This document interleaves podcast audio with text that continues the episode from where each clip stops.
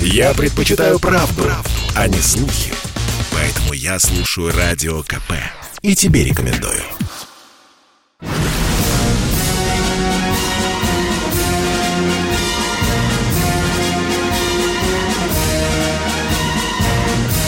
На радио «Комсомольская правда» военное ревю полковника Баранца.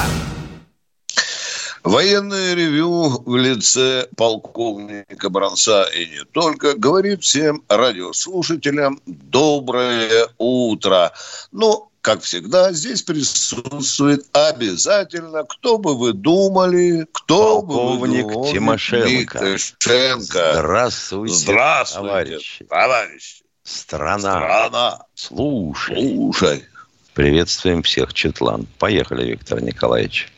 А сейчас мы сразу берем быка за рога и дежурный по сегодняшнему военному ревю в первой разгонной части Михаил Тимошенко расскажет вам о чем, о том, как у нас строится, что, Миша, большие Универ- десантные корабли. Да, универсальные универсальные, да. Ну, корабли. и поехали. А к чем же мы будем их оснащать? Миша, я отползаю это вот- в сторону. Давай. Сколько же было даже трудно по пальцам одной руки пересчитать проектов и макетов разнообразных универсальных десантных кораблей. Ну, еще в советское время собирались строить и даже да, начинали корабли эти строить. Их называли моряки в шутку Иван Тарава и Иван Носорогов а, по подобию тех американских десантных кораблей, которые были основоположниками в этом деле. Что представляет собой универсальный десантный корабль? Это помесь авианосца с десантным кораблем, если честно. То есть это корабль, имеющий полетную палубу и, кроме того, доковую камеру, в которой у него находятся десантно-высадочные средства, то есть катера, которые могут перевозить тяжелую технику. Ну, вплоть до легкого танка, скажем так. Дальность хода, да, будь здоров, какая дальность хода. Практически такая же, как у авианосцев, только не атомных. Порядка 10 тысяч миль запросто. Что принимает на борт? До тысячи морпехов. Это в их понимании, так сказать, мировом образце. Имеет авиагруппу. Это 16-20 вертолетов и зачастую самолеты вертикального взлета. Ну, самолеты вертикального взлета, они давно уже проели всем плешь.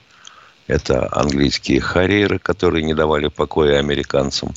Они все время пытались сделать нечто универсальное такое, чтобы дрова рубить и часы чинить. Ну, вот F-35 Lightning 2 из этой породы. Он сделан в трех вариантах для ВВС, взлет с обычной полосы, для ВМФ, взлет укороченный, посадка вертикальная, и для морской пехоты, то и другое вертикально. Мы хотели купить Мистрали. Не получилось. Решили делать опять свои. Вот сейчас заложили в Крыму. Два.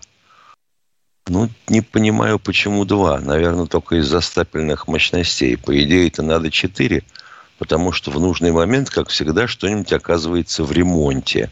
И у тебя никаких планов по выполнению десантной операции быть не может.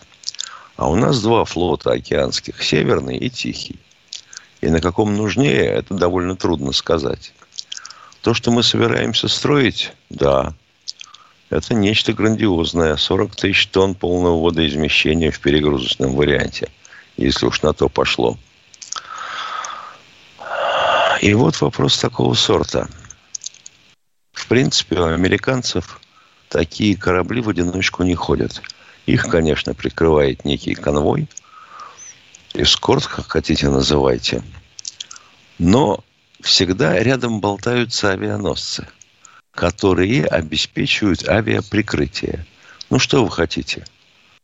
Одними э, вертолетами прикрыться с воздуха невозможно. Значит, нужны самолеты. У нас как-то этот вопрос всегда вот в последнее время обходит скользко на лыжах с горки. Вроде, да ладно, это не нужно. Как не нужно? Нужно. А иначе зачем мы делали самолеты вертикального взлета? И что же с ними, без которых нам, вообще говоря, если всерьез никакой десантной операции серьезной не получится? Был Як-38. Ну, сумасшедшая вещь. Дальность 190 километров. Радиолокационной станции нет. Его называли на флоте кораблем по охране грот мачты. Потом мы сделали Як-141. Четыре образца, один неудачно по вине пилота, который снижался с большой скоростью, сел на палубу, подломил ноги, нога пробила топливный бак, начался пожар, машина сгорела. И тут-то мы так полюбили американцев в засос. Да, да, да, давай подробно. Так Это полюбили да. с Локхед Мартином. То Особенно денег... деньги американские. Особенно деньги. Мы их сейчас любим. Правда, не все, но некоторые до, до дрожи любят, до дрожи. И потом их уже находят, арестовывают, говорят, сукин сын, ты же чиновник, ты не имеешь права счета держать за рубежом и недвижимость. Он говорит, да так вышло. Вы понимаете, вот случайно совершенно бабушка завещала. Ну вот. Приехали и американцы и... Приехали американцы. американцы. Да. Мы стали на них глядеть, глазками хлопать, говорить, ну, спасибо за науку. Они говорят, ну, давайте, прежде чем вас учить, мы посмотрим, что вы сами-то можете. Посмотрели. О, это пойдет. И загребли практически всю документацию по Яку-141, который был сверхзвуковой, первый в мире и единственный с вертикальным взлетом. Имел дальность порядка 700 километров. Ну, радиолокационную станцию, весь набор вооружений. Это все ушло к американцам. И Десятилетиями они... нарабатывали, да, да. Миша? И они аккурат... Да, и они аккуратненько воспользовались всем, чем могли с нашего Як-141 включая двигатель с поворотным соплом. Вот такая история у нас взаимоотношений с американцами. Вот они вроде дураки-дураки, а вот тут раз и вовсе не глупые. А мы опять стоим, пасть раздеваем. Ну, Яковлевская КБ стала разрабатывать в инициативном порядке Як-201. Но вот тоже вроде как-то хлоп, и разработка вроде как идет – но, как всегда, за счет собственных средств, как всегда, вроде нужно, не нужно. Ну, в общем, опять как-то дело застопорилось. Ребята, давайте честно. Мы просто деньги хотим государственные, которые взяты, вообще говоря, из наших налогов, извести впустую и построить корабль, на котором ничего толкового не будет, и опять скажем, да нет, мы не можем выполнить задачу этим кораблем. Он же вот же вот прикрытия не имеет. А где Кузя? А Кузя все еще в ремонте. Ну, елки-палки, ну смешно же. Я не хочу говорить всерьез о бедах нашего флота. Но давайте посмотрим. Сколько мы должны подводных лодок были получить в конце прошлого года? Восемь? Получили сколько? Да. Четыре. Да. Сколько мы должны были получить дизельных подводных лодок? Двадцать. А получили сколько? Меньше половины. Девять. Корветов собирались построить 35 к 2020 году. Построили 7. Ну, фрегатов 14, построили 5. И вот теперь эти самые несчастные УДК, правда, еще и БДК собирались сделать 6, построили 2. Ну, вот эти победоносные вопли, звон литавр, а в результате вот как с прививкой от ковида – Уж даже, вот мы говорили с Баранцом, не надо этого делать так.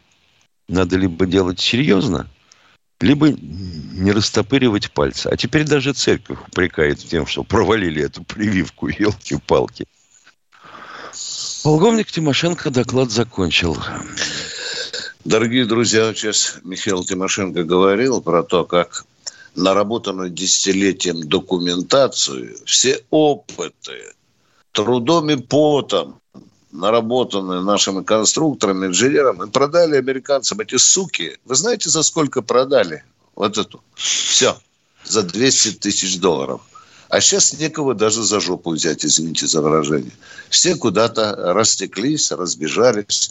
Ладно, мы уходим сейчас с Михаилом Тимошенко на коротенький перерыв. Готовьте свои вопросы. Начинаем наши душевные, а может быть и не душевные разговоры. Вопросы могут быть разные. Мы их не боимся. Чем смелее будут ваши, конкретнее ваши вопросы, тем для нас с Михаилом лучше. Мы уходим на коротенький перерыв. Ждем вопросов. Я слушаю «Комсомольскую правду», потому что «Радио КП» — это корреспонденты в 400 городах России. От Южно-Сахалинска до Калининграда. Я слушаю «Радио КП» и тебе рекомендую.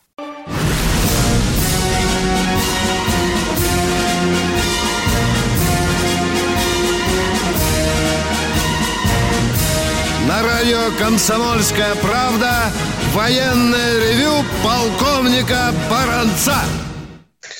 Кто смотрит YouTube, э, тот должен видеть, что здесь не только баронец, но и перед вами прекрасный лик полковника Тимошенко. У нас Александр из Москвы. Здравствуйте. Алексей, извините, Алексей из Москвы. А, здравствуйте, Ну, давайте. товарищи офицеры. А, Как идет сейчас перевооружение российской армии на новое вооружение? Дело в том, что Хорошо пошла информация, идет, что... хорошо идет. Да? Местами очень Ну, я хорошо, понимаю. местами плохо, да, да, да. Ответ на ваш первый вопрос, да. Местами хорошо, местами плохо. Точка. Как обычно. Давай, А, да. Второй вопрос. Э, Вот этот, э, ну, стрелок, скажем так, э, который в Перми там расстрелял э, своих соучеников, да, а почему он одевает вот эти демаскирующие форму, какую-то там черную, какую-то не армейскую? Что это у них такое? Припадок э, истеричный, когда они идут Припадок, расстреливать? Как припадок. по-вашему? Припадок. Припадок. У них не все в порядке с головой. А когда у человека не все в порядке с головой, ему, вообще говоря, надо отдыхать в таком вот спокойном месте, где можно ходить в пижамке, а лучше в халатике. Желательно, чтобы рукава были длинные, чтобы их завязать можно было. Нечего им делать. Насмотрелись глупостей всяких. Ответили Понятно. на ваш вопрос, э, дорогой радиослушатель Алексей из Москвы. У вас еще что-то есть? Нету. Мы тогда идем Нет, к новому спасибо. радиослушателю. Кто у нас в эфире? Сергей из, Из Ставрополья. Здравствуйте. Здравствуйте. Добрый день, товарищи полковники. У Добрый. меня вопрос такой.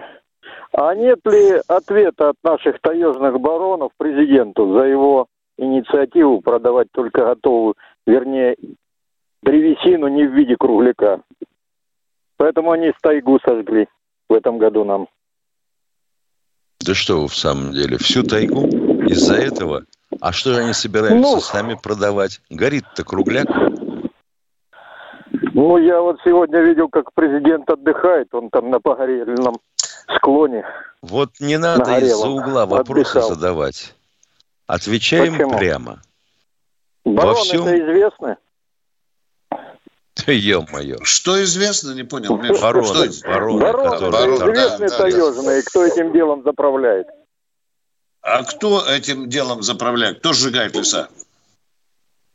Ну, бароны. Ихние подручные. Это вам точно известно, да? Ну вот вы изобрели такой вот образ и хотите нам мозги внедрить и нашим. Да, есть такая версия, что закрывают следы. Но с кругляком сейчас вроде бы, Миша, э, я слышал, дано указание заканчивать, Миша. С кругляком Да. тяж- тяжело становится. Вот Да. я хотел бы задать не то чтобы встречный вопрос нашему радиослушателю, а чтобы я сам понимал, о чем речь идет и с кем мы говорим. Когда вы говорите, что это бароны поджигают лес, а скажите, пожалуйста, вот э, в Якутии, когда горели леса, куда добраться никаким другим транспортом, кроме как на самолете и потом с парашютом, нельзя. Они как собираются оттуда кругляк вывозить, эти бароны? Алло. Уважаемый я человек, э, я, это баронец, э, я, э, положа руку на печень, должен сказать, что есть такая версия, что Поджигают да, делянки. Чтобы не, чтобы не убирать, не рекультивировать. Есть чтобы, такая. Да, чтобы скрыть. Э, мы, с это, мы об этом с Тимошенко никогда не скрывали. Это пока версия. Но пока почему-то в наших средствах массовой информации мы имена и фамилии, отчества баронов не, не читали. Вот, к сожалению. А, к сожалению, те, кто разбирается в, а лесоповале, в лесоповале лучше нас, они говорят, что всему виной наш лесной кодекс – который, да. вообще говоря, сократил до нельзя количество лесников и лесничих. Сейчас их в Белоруссии больше, чем у нас. А в Белоруссии ничего не горит. Вот ты понимаешь, а я помню, как один у нас вождь Единой России говорил о том, что представляете, как хорошо, мы вот сейчас приняли кодекс и сразу сократили 80 тысяч лесников. Да, 80 тысяч, да. А теперь ну. пожинаем плоды. Там дымок раньше появлялся, уже коршуном летел туда, лесник, на лошади или там на вездеходе. А сейчас чего? Три дня лес горит и не могут найти главный очаг. Поехали дальше, дорогие друзья. Кто следующий? Кто вот такие реформаторы у нас, ребята косорукие. Кто у нас здесь? Подольск у нас. Подольск. Здравствуйте. Да, да, да. Доброе утро, товарищ полковники. Вы знаете, ну известно, что в Отечественную войну фашистский режим в Венгрии был в Хорте. Совершенно верно, да? Но в да. Венгрии проживало очень много евреев, особенно в городах. У них было два выбора, или в концлагерь, или на Восточный фронт. Вот те были звери. И зря на Мадьяр так говорите. Мадьяр там вообще очень мало живет в Венгрии, вы знаете. Если историю Венгрии взять. Понятно. Откуда они Значит, пришли? у нас Понимаете, все, эти, дело? все эти безобразия под вот Воронежем, да, все да. эти зверства цыгане В основном, да. А их Евреи на Восточный фронт. ты понимаешь? Не насаждайте да, понимаете, на глупую точку зрения. Понимаем, Это не глупая точка зрения. Понимаем, что вторая армия евреев. состояла на 80% из да? родовых венгров. Вот это мы понимаем. Каких родовых? Да там венгров-то 20% венгров всего в Венгрии живет. Если вы знаете историю, Мадьяр, да, узнаете, пожалуйста. Дор- дорогой мой человек, не учите дедушек детей делать, дорогой мой человек. Мы прежде чем что-то говорить, заглянули в историю Венгрии. И кто воевал под, под фашистскими знаменами. Не надо насаждать здесь нам вопрос такой. Конечно, это Венгрия, все цыгане. Что вы хотите, чтобы вы это от нас услышали, да? Не будем мы говорить. Миша, я разговаривался. Нет. Все. Потомственные венгры все как один. Помесь цыган с евреями. Я вот так вот нашего звонящего. Да. Дорогие друзья. Совсем тронулся умом. Мы такую глупость в эфир не пропустим. Владимир у нас. Владимир, пожалуйста. Черноголуб. О! Здравствуйте, товарищ полковники, здравствуйте. Минеральный напиток. Да, да. Здравствуйте. Здравствуйте, Здравствуйте пятый раз. 90 90-е года прошла такая информация, 90 у американцев есть самолет Boeing 747-400 вокруг света без посадки и до заправки. Есть такой самолет у американцев? Нет, нет, нет такого нет самолета. Нету, нету не только у американцев, их даже у нас нету. А это, вокруг света. А вот нет, еще... Нет, про... сказали нет. Об этом весь мир бы гудел. И баронец Тимошенко тоже рассказывал. Вот еще в это... В Советском Союзе тоже в СМИ такая информация прошла, что в 2000 году будет готова бомба коллапсирующего действия. Если она взорвется, погибнет Вселенная. Есть такая бомба в 2000 году сделали? Представь, собачий. Нет такой бомбы. Нету. Самую мощную бомбу в свое время делали при товарище Хрущеве. Она имела обозначение АН-602, и мощность ее составляла чуть больше 50 мегатонн. И то Игорь Васильевич Курчатов опасался, как бы не сработал и океан в результате взрыва этой бомбы на новом Земле, не втянулся в эту реакцию водорода. Не втянулся. Да. Кто следующий в эфире? Михаил Москва. О, здравствуйте, тезка из Москвы. А, алло, здравствуйте. Э, Михаил Владимирович, я вот слушал у вас насчет палубных истребителей, все, да, вот э, в то время, когда продали американцам документацию, да, вот я работал курьером, хотя я и физик там и все, вот, и попал я на это КБ Яковлева. Ну, они там заказали привезти там книжки электронные, там, да, там удручающее было впечатление, понимаете. Все там в этих фирмочках частных, все это, там вообще не осталось КБ. -то. Кто будет строить? Забудьте про эти самолеты. Потому что во времена Советского Союза могли сделать. А сейчас, когда школы потеряны, когда мои э, готовят кого угодно, только не инженеров, понимаете, авиационных, вообще э, школы, как говорится, утеряны. И, и забудьте вообще, понимаете, про это Уважаемые радиослушатели, скажите, Идите пожалуйста, себе. а кто, ну, самолеты, остановитесь, а кто вот эти самолеты, 57-й, там еще, э, кто это делает? Цыгане или кто? Инопланетяне? Вот Су-57 кто сделал? Я- Правильно? Я не говорю Ответьте на 57-й вопрос, год. кто делал это? Кто, кто это? Китайцы? советское например? время, наверное, сделал. Я не знаю, про Да не какие надо мне про советское время, я говорю, что сегодня самолет российский сделали. Кто это делает? Да и че- чего делать-то по, по, по заделу, по старым, наверное, делают? Потому что я Понятно, видел, что там вообще происходит. Конечно, конечно. Так вы же сказали, школы нет. Некому строить, и вдруг по заделам. А что, самолет с нуля рождается, да? Вот просто с нуля. Покажите мне какое-то изделие, которое с нуля родилось. Ну, ладно. Миша. Виктор Здравствуйте, Виктор из Ростов-на-Дону. Ростова-на-Дону. Мы не отрицаем, Доброе утро, ребята. хреново. Доброе, Доброе. утро. Доброе утро, брат, привет. Баранцу и Доброе утро, пацан. Тимошенко. Поехали. Да слушаем вас, слушаем. А, спасибо вам за блестящую передачу хорошую. Я просто мои вопросы вчера украли, я вам не дозвонился. Вчера звонил один э, гундосый субъект, ну так я назову, Куртона, назвал ва- вас и пантентами за голосование за Единую Россию. Он что, больной на голову? Пускай он приедет к нам. У нас просто боевое братство, есть такое общество. Э, вот я ему его повезу бы в одну организацию, вернее, поселок один, где я был 19 числа, где 96% проголосовали против э, Единой России. И пускай он не гундосит сидит. И пускай приедет, и ему разобьем морду здесь. Вам неудобно? Вот. Это раз. по-ростовски. Да. Это Теперь, значит, хочу с вами к вам подъехать, не как встретиться. Хочу, я буду в конце октября, как вам позвонить, у меня книги вам и мед здесь. М- Михаилу и вам. Спасибо, спасибо, Спасибо встретимся. большое. Может быть, в эфире поговорим. Дорогие друзья, баронец Тимошенко уходит на перерыв. Попов изобрел радио, чтобы люди слушали комсомольскую правду. Я слушаю радио КП и тебе рекомендую.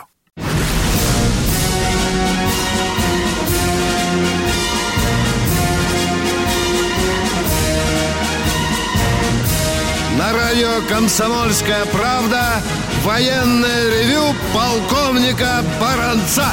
Здравия желаю, говорю я еще всем тем радиослушателям, которые только что подключились к нашему военному ревю.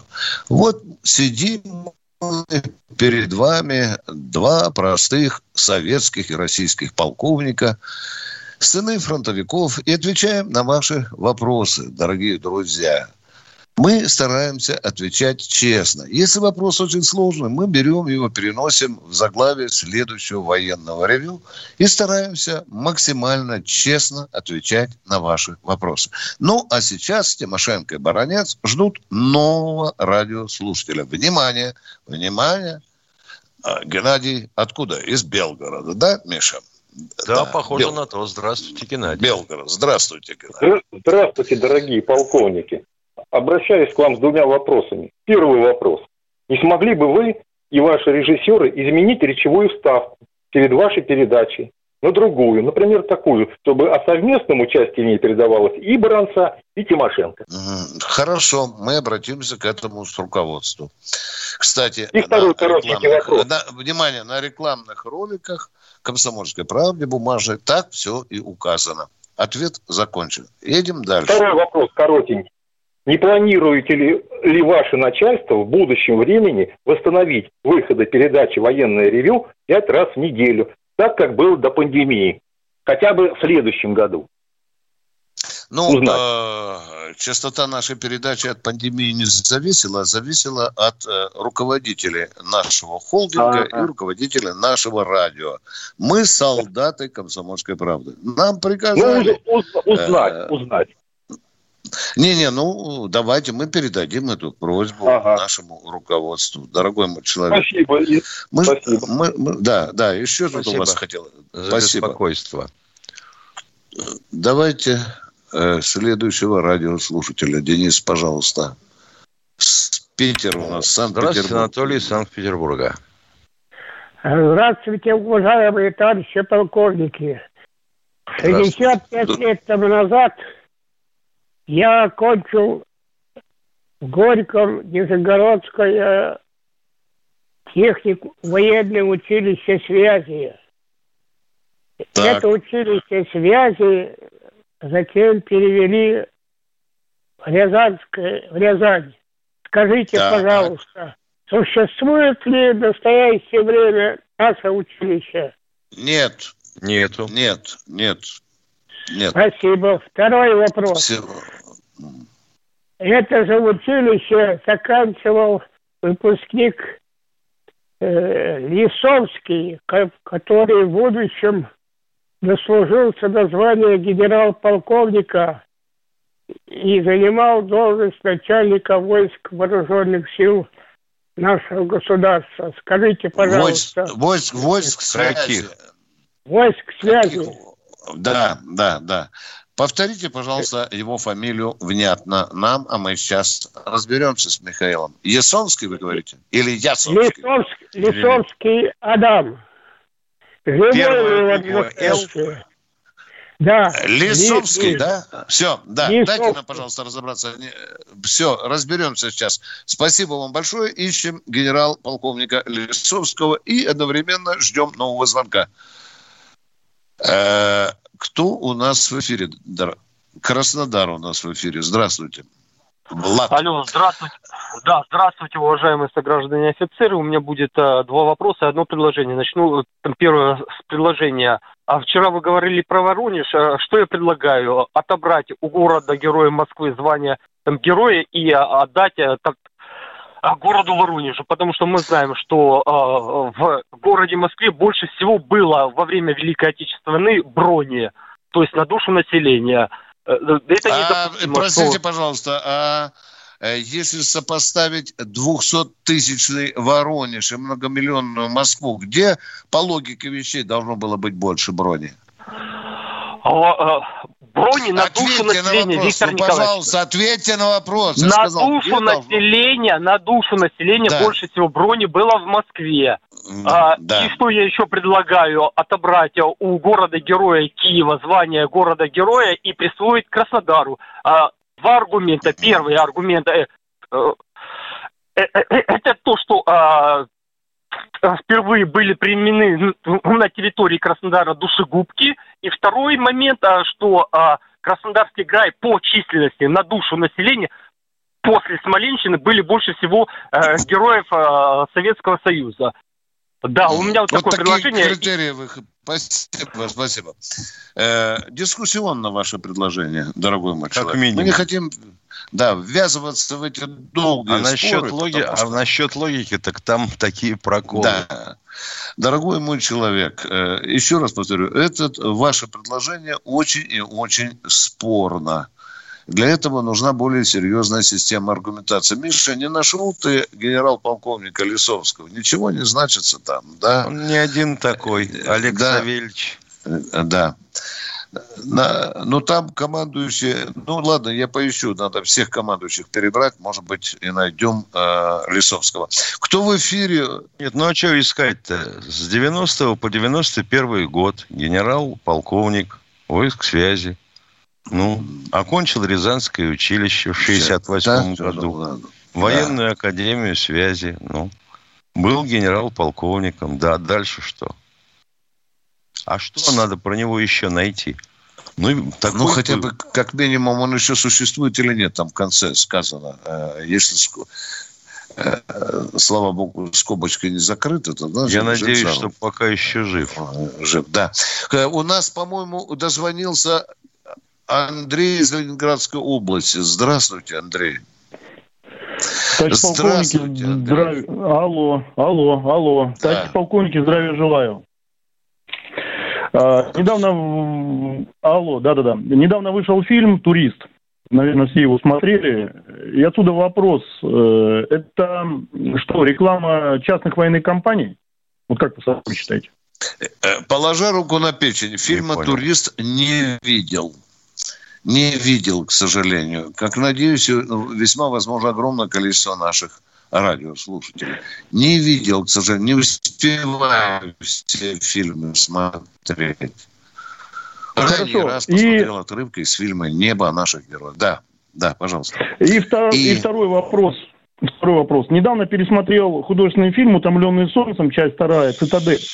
И там есть эпизод, где Сталин вызывает главного героя, ставит ему задачу э, на штурм цитадели 15 тысячами, как Сталин говорит, э, отказников там и так далее. То есть люди, которые были пойманы и при- как бы забраны в армию насильно, и в гражданской форме абсолютно с эшелона, выдают им черенки, видимо, от лопат, 15 тысяч человек, и бросают на штурм этой цитадели.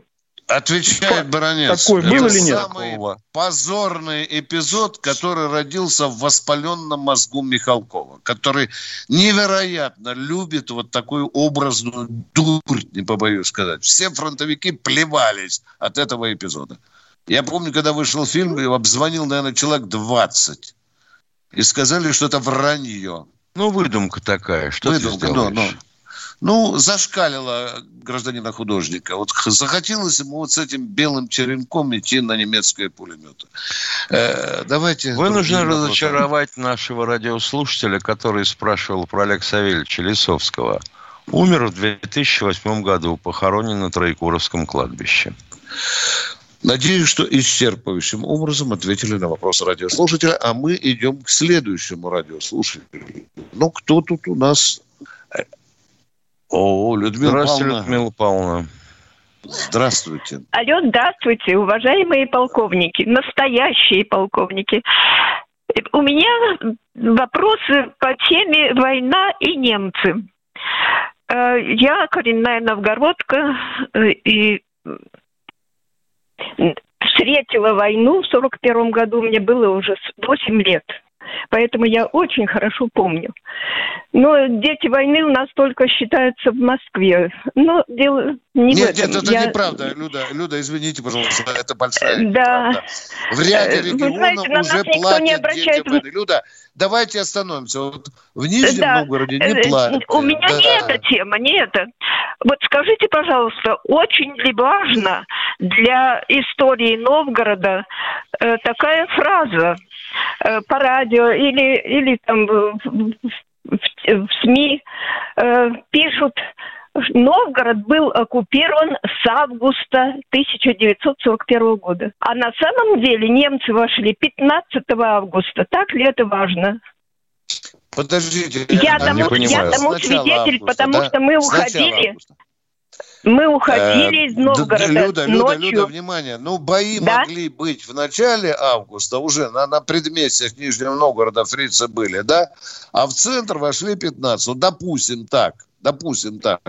В чем здесь противоречие? Мне казалось, что надо бы написать поточнее или сказать поточнее 15 августа, потому что мы ночью с 14 на 15 августа уходили из Новгорода, уже Это последние вы уходили беженцы. из Новгорода, э, беженцы уходили 15 августа, а армия, Да, да, да, в сторону раньше. Москвы.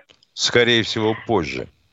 Да, Вот, да, да, скорее а, всего, позже, да. всё время Э, вот Люда, из а года- вы пытались обратиться к местным историкам? а? Э, К сожалению, оставайтесь в эфире, мы идем на коротенький перерыв. Чтобы не было мучительно больно за бесцельно прожитые годы, слушай «Комсомольскую правду». Я слушаю Радио КП и тебе рекомендую.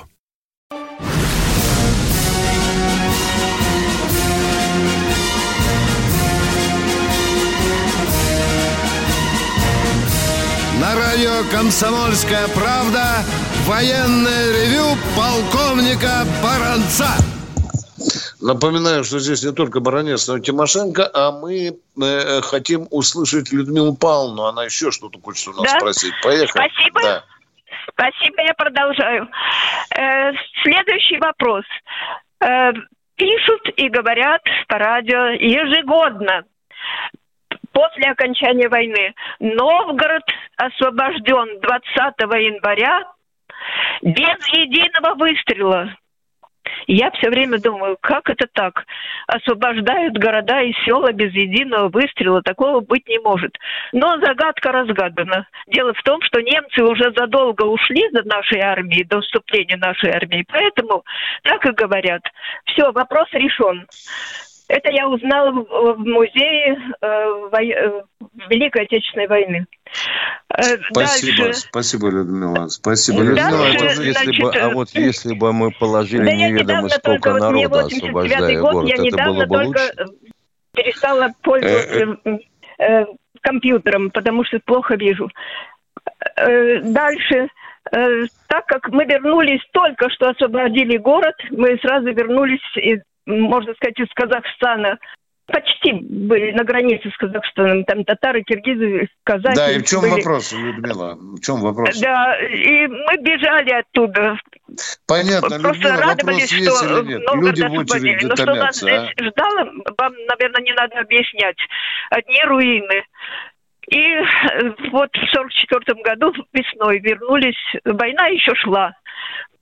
Э, По Новгороду ходил патруль. Из наших солдат, они обычно парами ходили, ну, в потрепанных таких уже выцветых ш- шинелях, Вопрос, ботинки такие с любезны, в обмотками. чем вопрос? Ну, знаете, просто смотреть на них было ну, Да, жалко. Людмила, А мы впереди, понимаем ваши чувства. впереди, Мы понимаем, на несколько Людмила. метров от них впереди шел щеголь. Ясно было, что это иностранный какой-то, вот скажите, Ой, пожалуйста, ой, понятно, э, Людмила, что это Людмила, за Людмила. человек, который Людмила, как бы Людмила. сопровождал Ми- наших? Давайте Тимошенко и Баранец объясняйте, кто был этим щеголем. Английский или американский или немецкий разведчик. Дорогие друзья, это не издевательский тон, просто это вопрос, на который сейчас невозможно ответить. Никому нельзя. Какой щеголь шел впереди красноармейского патруля? Кто в эфире? Константин Здравствуйте, Петрович. Константин Петрович. Константин Петрович из Ярославля. Вас вызывает военное ревю. Вы долго будете Ну, поскольку он не хочет Я говорить, говорю, говорю. Давайте Я другого. просто- Да, давай, давай. Здравствуйте, товарищ Давай. полковник. Да, узнать. Ярославль. Да. Алло.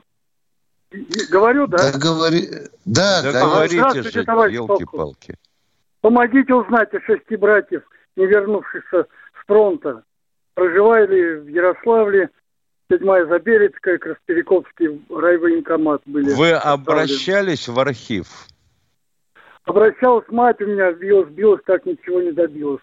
Вот я, может быть, А вы, как-то вот если, если вам интересно, то надо прогуляться в военкомат, взять бланк стандартный, который вам дадут, заполнить его, и военкомат сам отправит этот бланк запроса в Подольский военный архив. А вы в этом бланке максимально изложите всю информацию, которая вам известна, дорогой радиослушатель. Мы желаем Спасибо, вам здоровья удачи. Я понял, понял. Да, Спасибо. второй вопрос, пожалуйста. Да. Понятно. Роза Андреевна, Московская область. Здравствуйте, Роза Андреевна. Здравствуйте. Я вот по Здравствуйте. поводу э, детей войны. Алло, вы слушаете, Ну-ну. да? Да слышим, Да. мы слышим. Что насчет детей войны? Вот, вот сейчас женщина сказала, что вот, э, дети войны только в Москве. И платят им э, деньги за, потом, только тем, у кого нет льгот посторонних. Вот у меня есть льгота, вторая группа. Значит, я не, не ребенок войны, да? Мне не надо никаких льгот платить. Нет? А вы закон о детях войны московской смотрели, нет? Нет, не смотрела. К Ну, великому чего сожалению. К великому сожалению. В соцбезе лежит постановление правительства Москвы, там четко прописано, кому полагается, кому нет. Если не можете дойти, позвоните. Вам юрист э, растолкует, что и да. к чему. Да. А мы идем к следующему радиослушателю. Пожалуйста, Денис, дайте нам... Ростов снова. Активный Здравствуйте, Ростов. Владимир Ростова-на-Дону. Здравствуйте. Доброе утро, Владимир. У меня опять вопрос по выборам. Там много говорят по поводу Единой России, что она честно выиграла выборы. Я понимаю, что вам этот вопрос, э, э, говорится, не особенно нравится. Но дело в том, что Нет, они не дорогой мой могут... человек, да, Ростов, вот я не знаю, что было бы со мной, если бы мне на ростовском перроне задали это в лицо. Я себя не сдерживаю. Зачем вы говорите, нравится или нет? Кто вам это сказал, Ростов? Выйдем поговорим. Задавайте вопрос. Нравятся нам все ваши Ну вопросы. как Нравится. Единая Россия, как Единая Россия не может не победить на выборах в Государственную Думу? Вот чем скажите ваш мне. вопрос? Я два раза, я два раза участвовал на этих избирательных участках. Вы Я когда хоть участвовали- три. Скажите, в чем вопрос? Да потому что э, выборы нечестные. Зачем объявлять с такой трибуны, что выборы честные? Скажите, пожалуйста, вы знаете страну, где честные выборы? Ну тогда власть нелегитимная, везде власть нелегитимная Ай-яй-яй. тогда. Все, Россию распустить. Потому что Владимир Ростова считает, Считает, она, власть она нелегитимной. нелегитимная. Да. Россия распускается. Да, Товарищи все свободны. России больше нет, ее распустили. Еще один человек, может быть, успеем принять. Игорь Калининград, здравствуйте. Доброе утро. Значит, одно пояснение и два вопроса. Вопрос первый. Значит, ну, в 2000-х годах э, в Индийском океане, в районе экватора севернее Мадагаскара, э, и, и эти самые итальянцы строили платформу для запуска ракет, двухостровная платформа. Вот не найду ничего в интернете, работает она, не работает. Ну, значит, Это нет первое. этой платформы. Нет, платформа есть. Платформа есть. Это, это я, я ее, как говорится, глазами видел, мы ее обходили. Хорошо, мы с Тимошенко Но обязательно запусков- там... Но запусков Да. с нее нету, нету. К великому сожалению, дорогой мой человек, э, 10, 8, 7 секунд осталось. Мы прощаемся с вами до вторника, дорогие друзья. Встречаемся в 16.03.